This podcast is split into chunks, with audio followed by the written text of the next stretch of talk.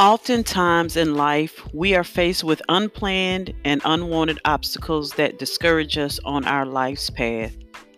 Everyday people give in or give up when these things seem too difficult to overcome. It takes a special kind of person to continue to fight and press on, even when they don't fully understand why they should. In Spite of It All was written to encourage and inspire everyone with the message that failure is never failure until you give in to it. This book will bring you true life stories from courageous women who decided to take the stones that were thrown at them and build a bridge to the other side of their own personal success. These ladies are from different walks of life, but the one thing they all have in common is their belief that it was God who brought them through it all. He was there every step of the way, providing them with the divine strength to be an overcomer. These ladies pray that by sharing their stories that you will be inspired to keep pushing through your own trials and be encouraged in knowing that if God called you to it, He will definitely see you through it. This is the In Spite of It All promo. Pre-orders will be available March 15th. Contact me or any one of my co-authors for your copy of this very inspirational book called In Spite of It All.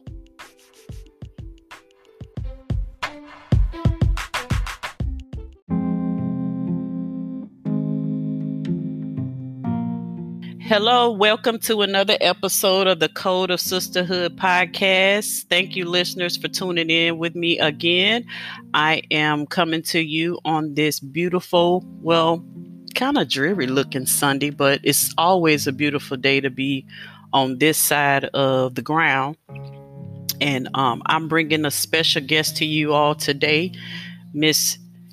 I'm going to let her introduce herself. Give me just a moment. I got Miss Tiara Ford Stewart in the house with me today. Thank you, Tiara, for joining. Hey, thank you for having me. I'm so excited.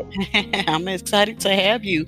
So everyone that's listening, we are, as you know, the name of the podcast is The Code of Sisterhood, and that's exactly what we're going to be talking about today. Me and Miss Tiara are going to be talking about the power of sisterhood and how when we don't exercise that power, it actually works against us. And it's such a tragedy. I can look back on my life and recognize that I've wasted a lot of years doing it the wrong way, being more in competition with other women than actually working together with other women. So we're going to be talking about the power of actually collaborating, uplifting, supporting, encouraging other women, and really promoting the sisterhood. So I'm going to let Miss Tiara introduce herself to you all and tell y'all who she is. So you have the floor.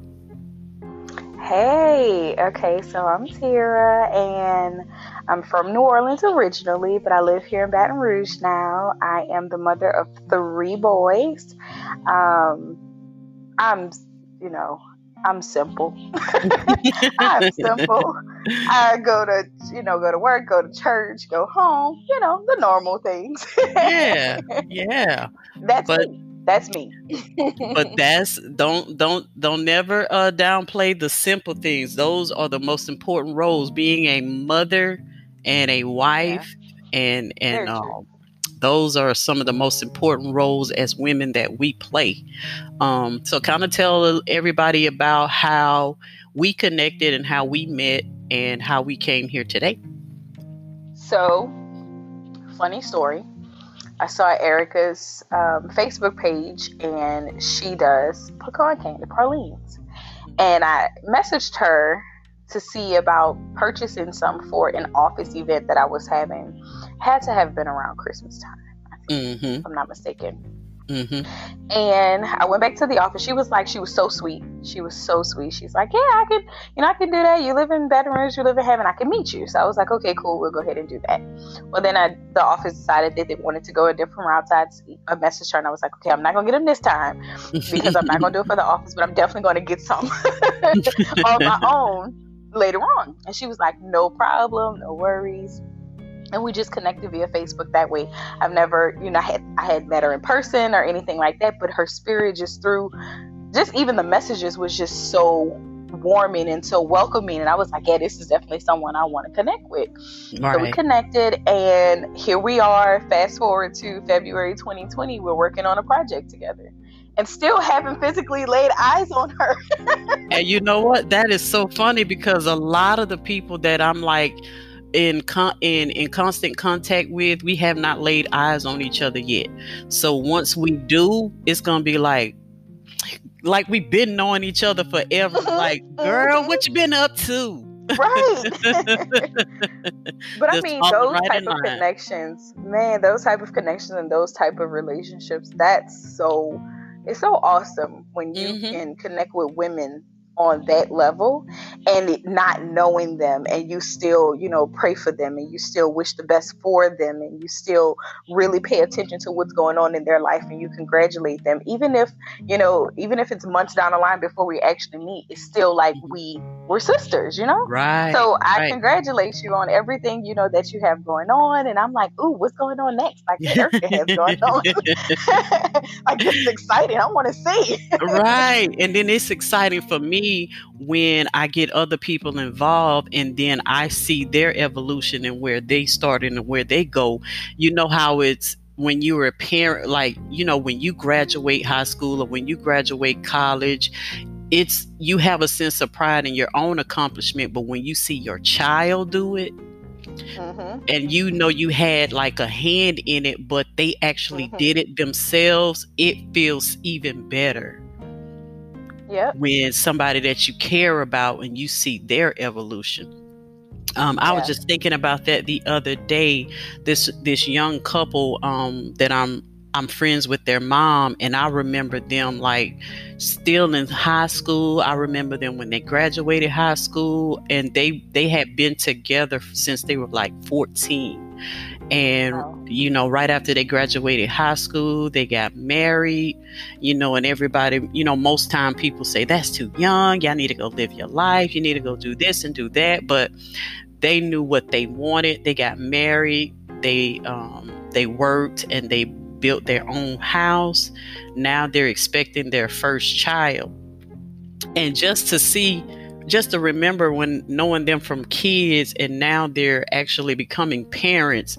I was riding down the street yesterday and I was like, wow, I actually saw them come from little kids to now becoming parents. That's a good feeling. To be able to see somebody evolve like that. So I just got off track. You're right fine. There. You're fine. I forgot what I had. When you're strolling down memory lane, man. I had a point I was going to make, and I just got completely off track what I was going to say. But I want the listening audience. We have a project coming up together, and it's called In Spite of It All. It's an anthology. It's a collection of inspirational stories told by women from all over the country. And we're getting together to, share our own true life testimony of something that we overcame in our lives, to inspire any woman of any age at any stage in her life, that if they find themselves in that similar situation, a lot of times we can find ourselves in the middle of something and not even know how we're going to see our way out of it. But once we hear somebody else and see, they did it and they came through it, and look at them now, that gives you that push to keep going. And so that's why it was important for all of us to get together and do this project. And I really feel like God has his hand on this project, the collection of women that he's brought together and the way that they've been brought together. So I'm very excited to see it blossom into something awesome for all of the ladies involved. And Tiara is one of those women. And Can you kind of share a little bit with me, with the listening audience, what your story is going to be about? Don't give it all away. Just give us a little snippet. I'm gonna try my best not to give it all away. But it's so funny because when I was writing, there have been, like most of us, there have been so many events that have taken place throughout, you know, your life. You're kind of trying to figure out, well, which one should I write about? You know, like which one, which time should I tell them about? Because at any given point, anyone can relate to any one of these scenarios and any one of these stories. But this particular one that I chose was one that was really near and dear to me. It was when I lost my daughter. Oh, no. She ended up being stillborn. I carried her for 9 months. Wow. We didn't find out until towards the 7th month of me carrying her that she was going to have some serious, if she was to survive, she was going to have some serious deformities and some serious disabilities. And it's just, you get to a point to where you start to ask yourself, well, Lord, well, why? And what did I do so wrong? And well, what did she do so wrong? And why is this? Why is that? You start to question and you start to wonder. And I look back, and as I was writing, I was like, man, one of those times would have been a good time when I had a strong sisterhood, you know, because to go through something that devastating is one thing, but then to have to go through it alone. Oh my goodness. Man. I know. Oh man. You know, it's like you have your mom, you know, but that's mom. Mom is always there, you know. You have dad, that's dad. He's always there. And you have other family members, that's family. But just to have someone that's outside of the family that really is with you and really can feel your pain as if they were family, and that's unbelievable. Something about it. It's like, I don't know what it is, but it is definitely something about it. And it's like, as I was writing, I was like, I think it would have went a little differently, or my feelings would have been a little different if I had someone that was there sitting with me on the floor crying with me. Yes. You know? Yes. I say that all the time. Like I wanted that waiting to exhale moment, but just with this situation. Yes. And it's like every time I think about the sisterhood, I think about that movie and that moment.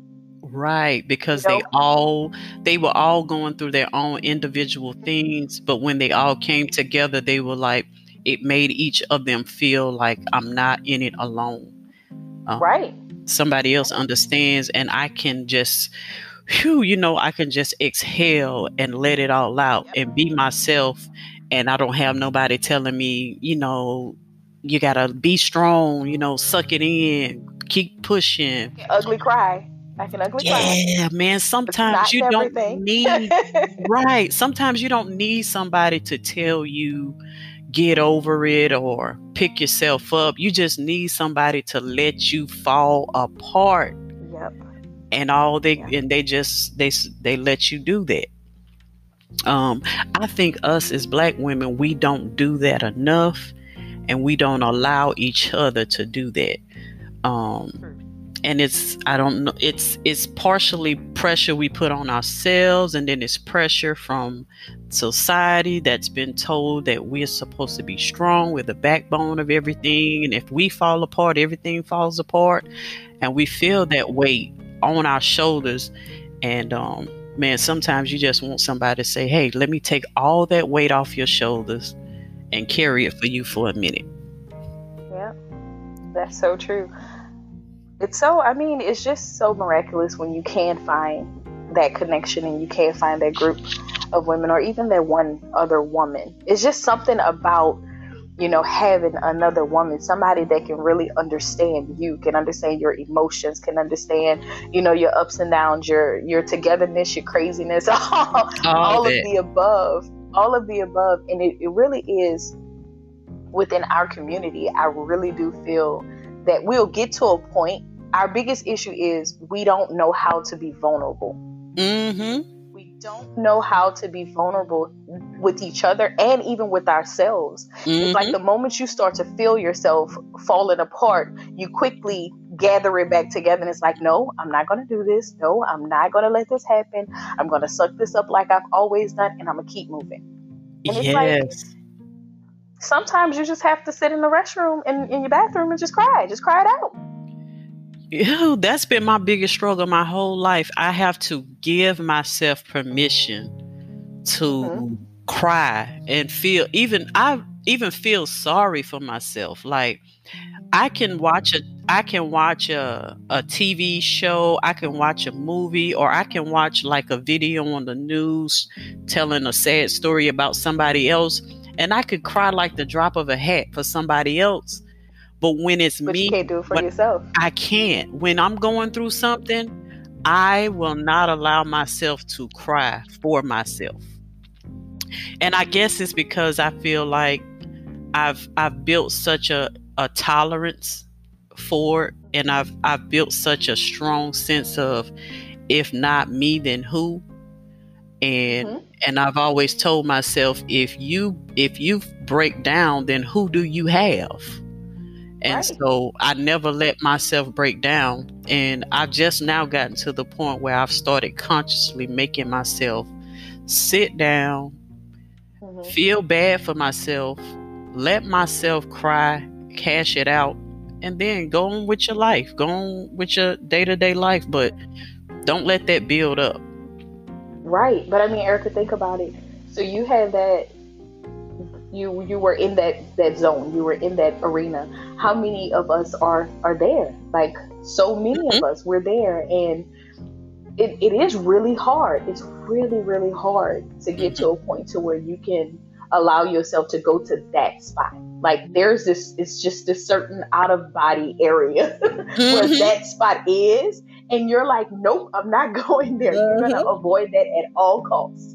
So I mean, it's just so crazy. It's so crazy how that all works out. So I had a question for you. I wanted to ask you, why do you think that more women find it more comfortable to compete with each other instead of collaborate? Because I don't have to be vulnerable when I'm competing. I don't have to be. I'm in competition mode. So therefore, I'm using all of my strength and putting forth all of my efforts into making sure that I look better than you, or I outshine you, or I don't show my weaknesses. No one can see my weaknesses if I'm in competition mode. So if I'm not, then that means that my flaws are showing, and my vulnerabilities are showing, and I'm letting my guard down, and I don't want to do that. Like, I want to keep this wall up. I want to keep everything covered, and I want to keep everything protected. So it's so much easier for me to say, just like, okay, let's use you for example. You were doing the anthology. You could have not posted on Facebook, hey, does anyone want to join me? You could have hand selected message certain people. It was like, hey, this is what I'm doing. You want to be a part of it, right? Like your own little group, your own circle, the people who were on the last project with you, you could have used those very same people again, right? Right. But you didn't do that. You posted on Facebook, hey, anybody who wants to join, let me know. So this is how you have now, we've developed this secondary source of sisterhood outside of the first project. So you're working with people on this project that you didn't get a chance to work with on the first one. Whereas some other person would have felt it more comfortable. I've worked with them before. I know what they're about. I'm just going to go that route. I'm not going to deal with these other strange people because I don't know what their you know, what their zhuzh is. I don't know what kind of vibes they're bringing. I'm just going to go ahead on and deal with the people that I previously dealt with. And then not only did you give us access to this avenue, but we have access to other avenues. Do you know how many people would have only told, like, it would have been you that was sending out the specifics. It would have been you that was sending out everything. So everything had to go through you, and you were able to monitor the growth of everyone else. Whereas with this platform, we have direct access to Landria, and we have direct access to this, and we can do other projects outside of In Spite of It All with her to help grow ourselves. But how many women actually do that for each other? It's like, just prime example, where I was talking to a lady a couple days ago, and it's like, if someone has told me several times, oh, I really like those shoes. You can ask my kids. I'm like, girl, what size shoe you wear? You can have these. You know? I'm like taking them off, giving them away. Yeah. My husband is like, you're going to come home naked one day, seriously. Like, give away everything. But it's like, if someone tells me that they like it, my first move is, I'm telling you, I have the heart of a servant. So it's like, my first move is to give it away. Or I'm going to tell you exactly where I got it from, how much I bought it for. If they don't have this place, go to this place. But how many other people would do that? You tell somebody, oh, where'd you get that shirt from? What is the first thing that they say? Oh, girl, I can't remember where I got it a long time ago. No, you didn't. You just got it last week. And I don't know why people have that mindset. Like, they don't want, you know, I want to be the only one with this dress. I want to be the only one with these shoes. Girl, you think the company gonna make money if they only sell one pair of those shoes? Everybody needs a pair of those shoes. Stop being like that. And it doesn't matter if 30 women have on the same dress, it's gonna look different on every one of those women. Yes. So what does it matter? We don't understand that even though it's the same, it's still different, because we're different. Our thought process is different. So the way that we're gonna put that outfit together is going to be totally different. Exactly. Because our perception of it is different, right? So you may look at a dress that has blue, yellow, and green in it. But your favorite color may be green, so you're going to accentuate the green. I don't like green so much, so I'm going to accentuate the green. Right. And someone else is going to, do all three. So it's like, it's still going to be a different style. And that's one thing that I can't stand is when they do that who wore it best type of deal. It's like, you can't even really compare because their body styles are different. Everything. Someone may their body styles, their height is different. Everything is different. So it's like, can we really say who wore it best? Yes. And then it's like some people were like, you can't say both, you gotta choose one. I could say both if I want to. Mm-hmm. I like them both. Yeah. I don't know, and I feel like the way that society is and the way that the media is and social media is turning into everything is a competition. I have more likes than you, I have more shares than you, I have more this than you, and you're doing this and I'm not at this point, but I will, so I'm not going to congratulate you until I'm there. And I'll never forget, I was in church one day and my pastor gave this analogy and it blessed my soul. He said that if you have 5 people in a line, right, and let's say it was, you were at the front, Erica, and I was next. And then there were 3 other people behind me. And there was someone, a millionaire, he came and he was writing out checks to give everybody, let's say $10,000. Well, if he comes to you first, and he said that he was going to give everyone $10,000, when he comes to you, I should be shouting. Right. Why? Because I'm next. Right. You see what I'm saying? Right. And then when he comes to me, whoever is behind me should be shouting for me because they're next. Yes. So that's the way that I look at things. It's like, if God has done it for you, then he can do it for me too. So I'm going to shout and I'm going to celebrate you and I'm going to give you all the praise, the accolades. Girl, we're going to share this. We're going to get this out here because I know one thing. When it's my turn, we're going to shake. We're going to dance for me too. So it's like, I don't understand why we can't think about that on all platforms and in all areas and all arenas. Like, it's just, how hard is it for you to say good job to someone else?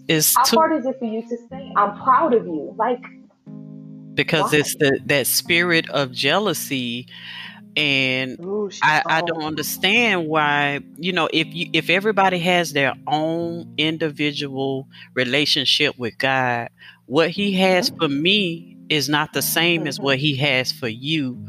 And so, if I'm thinking that what you have with Him is more than what I have, I can't appreciate exactly what He's given me. Right.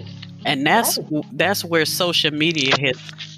I feel like social media is good if you use it for good, and it's terrible if you use it for terrible things. And the majority of people are using it for the wrong reasons.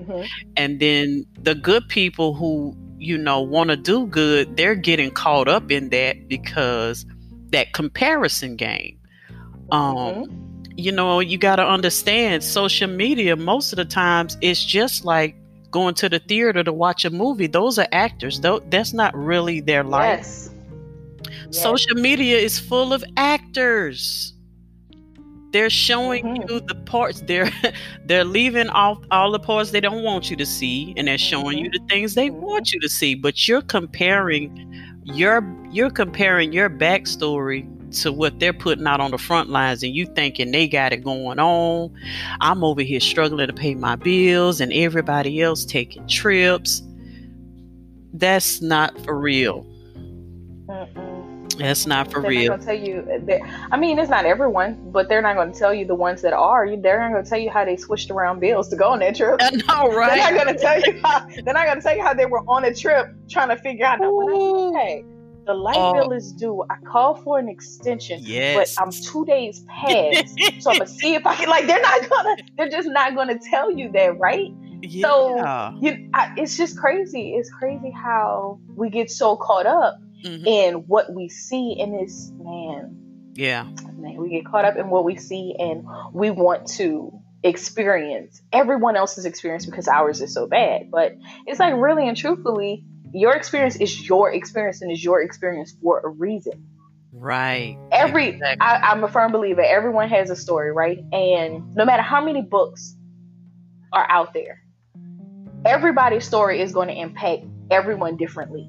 Exactly. So even within the ladies that's writing this particular book, there may be a story in there that's going to be one that I myself is like, "Ooh, this is just what I needed to hear," mm-hmm. at the time, right? Because that's what I needed. Mm-hmm. And it's like, you have these people where everyone, they're writing and they're doing different things, and everyone feels like every industry is saturated. Every industry is this, and there's so many this, and there's so many that out there, but no matter how many people are doing certain things, there's enough to go around. Exactly. I promise there's enough room at the table for everyone to grab a plate and fill it up.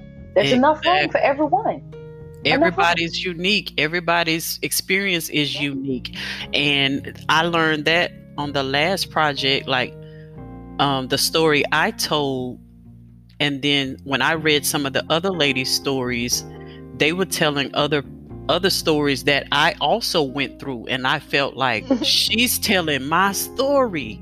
Like, you are in my business. How did you know I was the exact same thing? Yes. And then there were some other ladies that also touched me because they had some experiences that I had not gone through, but it gave me another perspective to understand. Sometimes we can take certain circumstances for granted when we when we haven't been through that ourselves. And so that's also important. And that's what I want women who read this book to understand. Even if that particular story doesn't hit home with you, like you didn't go through that exactly, it should still give you some compassion for a situation that you probably have not experienced yourself. Now you can see how that affects other people, and you may be more sensitive to that.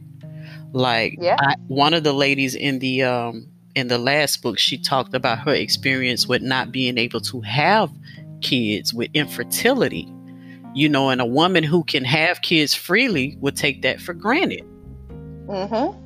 And not understand that the person who can't have kids will give her right arm or her right leg to have what you have.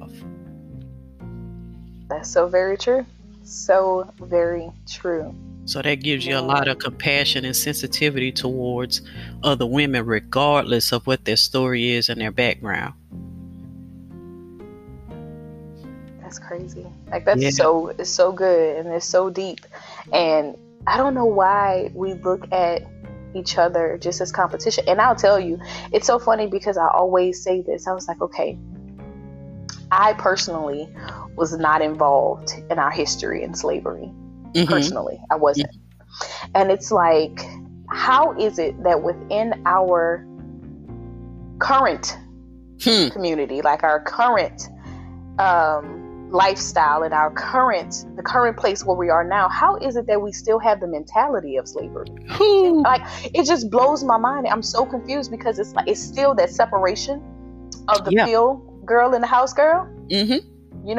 I'm prettier than you, so I was in house, and mm-hmm. you were out there in the field and you were doing it, so I'm better than you, and and it's like, how do we still, so many hundreds of years have passed, how do we still have that mentality if it's something that we didn't actually participate in? It's generational, and then it became part of our DNA, because you only know what you see.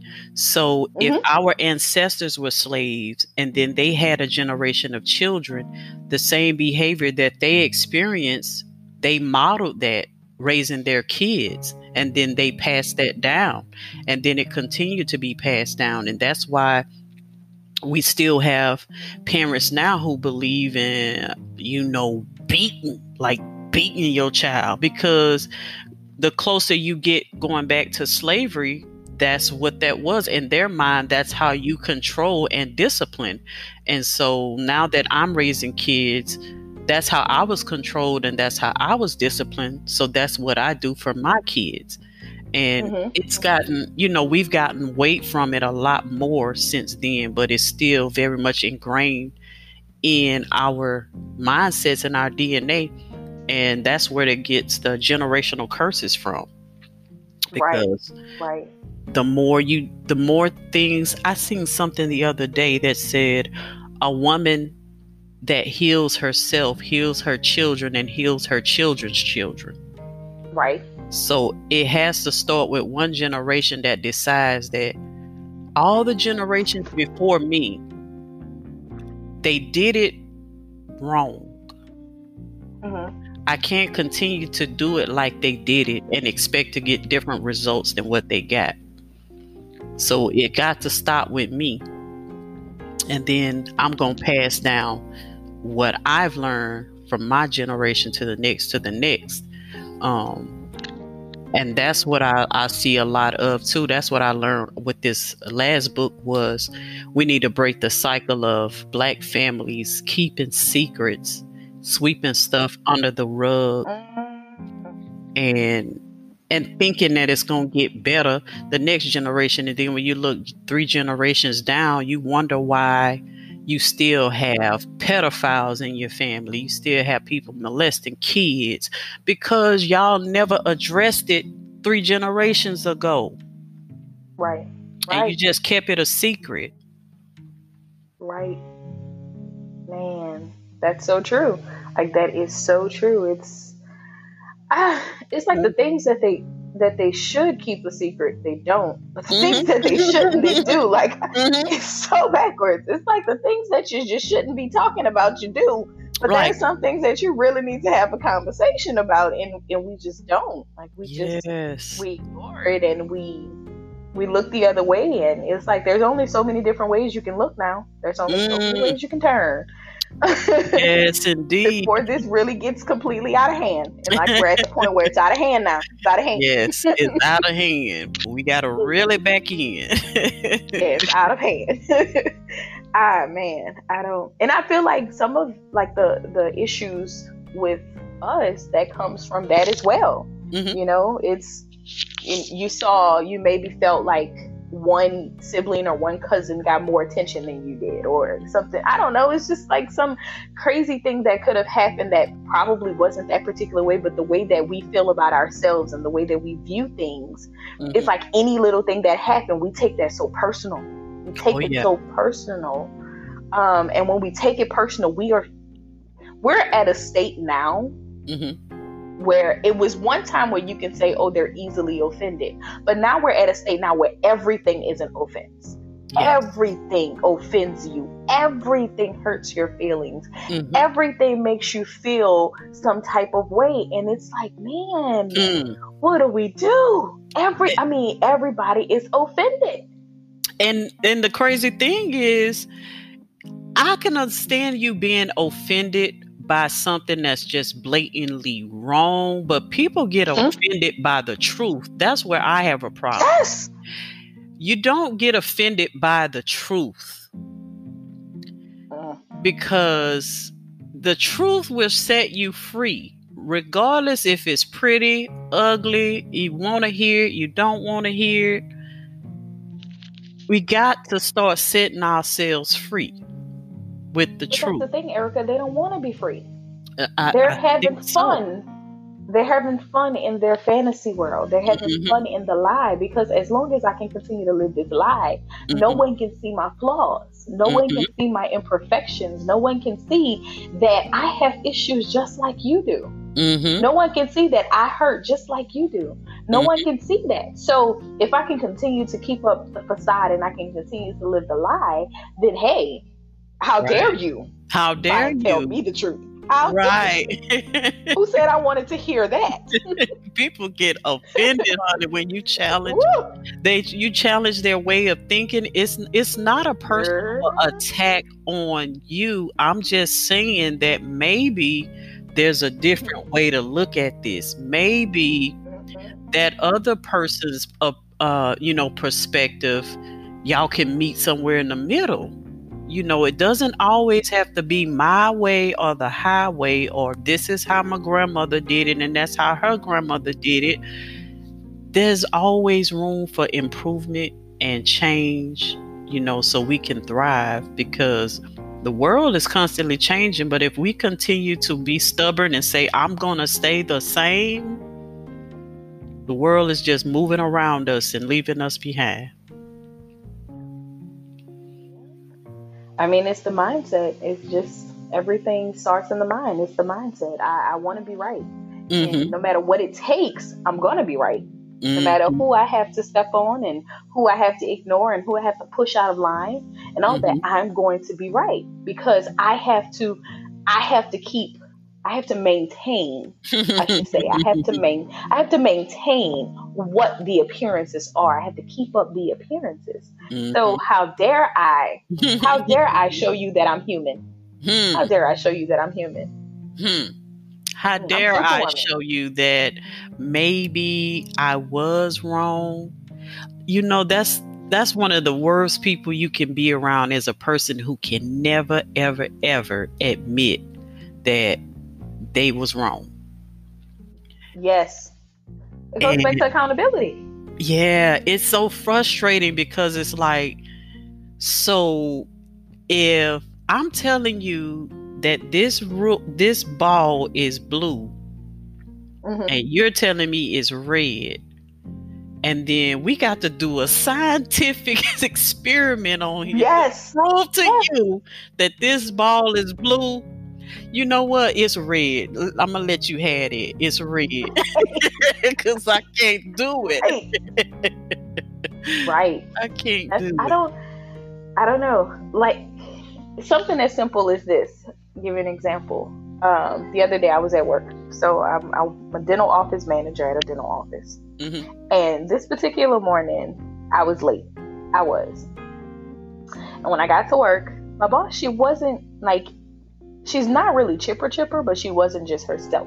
So I asked her, I was like, hey, you okay? Yeah, I'm fine. She was really short. I said, no, you're not. What's wrong? And she told me, she was like, well, I was just kind of upset that you were late. I said, well, why you didn't say anything? Right. She was like, I mean, it's fine. I said, no, it's not fine. I said, because if it was fine, you wouldn't have brought it up. Right. I said, well, you know what? I said, I apologize. And she was like, no, it's okay. I said, no, it's not okay. Because if it was okay, you wouldn't have brought it up. Right. I said, but you know what? I said, the thing was, you are absolutely correct. I was late and it won't happen again. I said, that was my fault. Now, what I could have done was I could have made up all the excuses in the world, because I technically was late because I had to get my son to school. Right. And there was a train. I could have just told her all these things. Well, I was late because I had to get him to school, and there was a train, and there was this, there was this, there was that. There's always an excuse for something. But I was like, you know what? She's right. I was late. Right. It doesn't matter what the excuse is. The fact of the matter is, I was late. Right. And I could have even went as far as saying, I'm the manager. Why do I have to be here when they open up? I'm not doing nothing when I first get here anyway, but that's not the point. I'm a leader in the practice, so I need to be there on time, right? So I accept accountability. You told me that I was late. You didn't like it. Guess what? I'm going to do everything in my power to not let it happen again. Right. So I accepted it. And you know what? The crazy thing about it was, immediately she was like, thank you for that. And immediately her mood changed. So just think about this. So many people walk around angry and upset with each other, but no one ever expresses what's the problem. What did I do that bothered you so much until you have an attitude or until you're angry? Wow. What is it that I did? What is it that I said? But had I not went to her and was like, hey, what's going on? I noticed that you weren't yourself. She would have just walked around upset all day. She wouldn't have came and said anything to me. And then in turn, that would have made you kind of feel some kind of way towards hers, because she acting funny today. Yes. She not even telling nobody what's wrong with her. So, you know, you could have assumed. So it would have just started the whole world. Right. Something you could have assumed something happened at her house and she brought it to the job. You know, communication is such a key. I'm telling you, it's so powerful when you actually, when you do it effectively. Mm-hmm. And we don't do well with effective communication. We do more with talking at each other than actually talking to each other. Mm-hmm. I know I have been very guilty of that throughout the years, because I've been such an introverted person, and I was so naive in thinking that, you know, if a person knows me or if they care about me, then they should just know. You know, mm-hmm. I shouldn't have to tell them. That's one of the dumbest things I could have ever said in life. And I look back on my past relationships, and I realized I contributed to a lot of the breakdown because I never voiced what was wrong with me. I just assumed they should know, and then I get an attitude, and then in turn they get an attitude, and then the communication just continues to deteriorate from there. But now I understand you have to actually say. Now, after you put it out there, and then the behavior continues, then that's another conversation. But if you never say anything, you can't hold somebody accountable to something you never told them. Correct. And we do that so often. Mm-hmm. We do that with our kids. Mm-hmm. We do that with our spouses. We do that with our friends. We do it with people at work. We do it so often. It's like we hold their feet to the fire. Yeah. Ready to burn them up. And they're like, I didn't even know you was married. Well, you should have known. You should have known. It's like, oh, okay, now I'm a mind reader. How would I have known? I mean, could you write it down on a note somewhere? Like, how would I have known that? Man. Yeah, I don't know, but that's how I'm telling you, that's how it is. And it's so funny when you, like, going back to social media, you can just read between the lines with so many things, but it's still like, are you saying that to mean this, or are you saying it to mean that? I don't really know how I'm supposed to take this. What are you saying here, friend? What are you saying? Yeah, and you know what? I've gotten so keen at this. I can actually, like, I can feel out a person over social media. Like, I can feel their mood through what they post. You know, how they react to things. And you can kind of tell when people are going through certain phases in their life by what they start to post. And it's like, this is something different. This ain't her usual stuff. This ain't, sis, what's going on? Sis, what's going on? Yes, yes. This not it. Yeah, this ain't what you usually be saying. This something different. Who did it? Who we need to go jump? Right. Who did that? Who made you mad, girl? Who did it? Matter of fact, don't tell us. Go tell them. Yeah, right. Because they might not even read this post right now. They're not reading it. And if they are, they're probably applying it to somebody else. Exactly. Yes, honey. People be getting all in their feelings. Oh, goodness. This is so great, man. Life is crazy. Life is so crazy. I feel like if I'm not putting something out there that's educating, inspiring, motivating, uplifting, or making people laugh, then I really am not. I'm not gonna post it. I don't. Right. You know, I've dealt with too much negativity in my life. I really try to avoid it at all costs. Yeah. And I don't want to spread it. Yeah, and just think if we all took that stance, how much better the world would be. Yes. Better. Right, but I've taken. The world would be.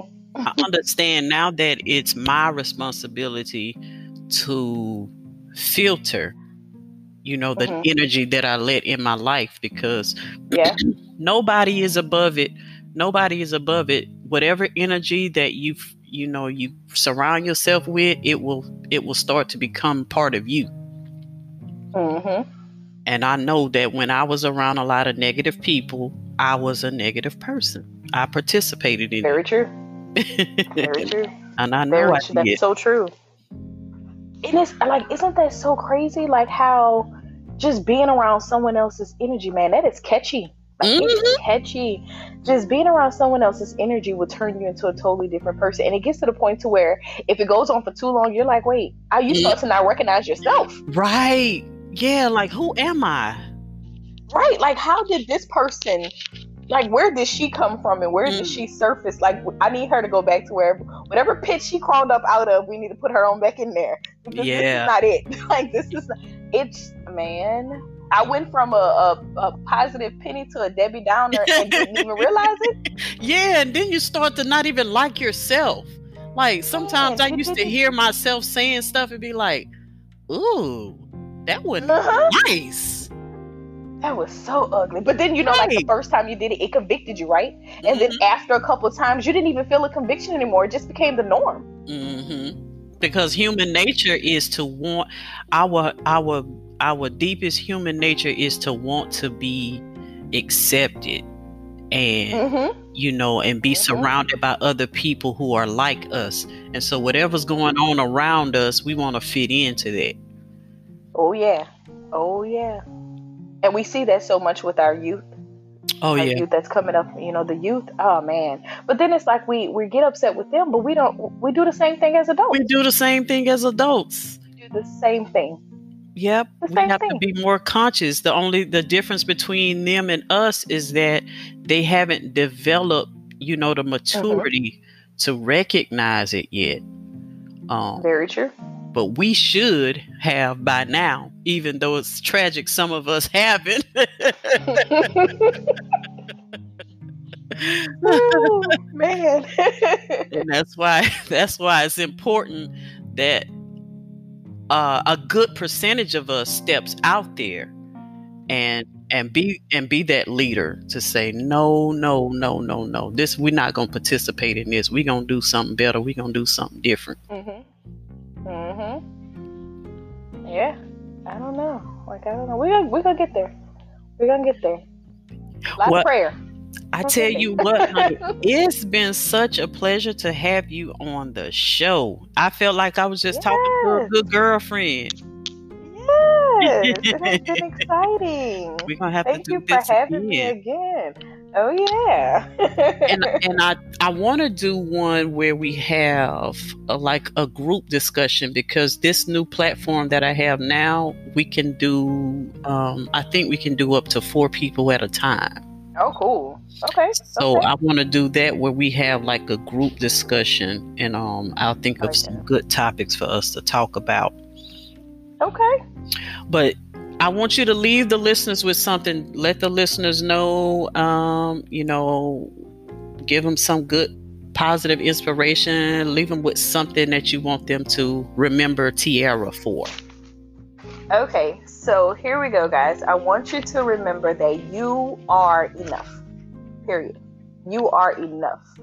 Whatever you have brought to the table, whatever you bring to the table, whatever you have packed up in your picnic basket, is good enough to sit at the table and enjoy with your sisters and enjoy with everyone else, man. You are enough. What you have to bring, it may be something that I'm lacking, so I might need you to be at the table. Yes. I love that. Well, thank you so much for joining me today, ma'am. And we're gonna have to set up a lunch date or something to meet. Oh yeah, because we're not that far away. You say you're in Baton Rouge, right? Mm-hmm. And I've been eyeing some places over there that I want to check out, because I'm a hungry girl. I love to eat. I think everyone in Louisiana are. So let me know. Yes, ma'am. We're going to set that up soon. Okay, good deal. Well, thank you, honey, and you enjoy the rest of your day. Thank you. You do the same. Okay. Bye-bye.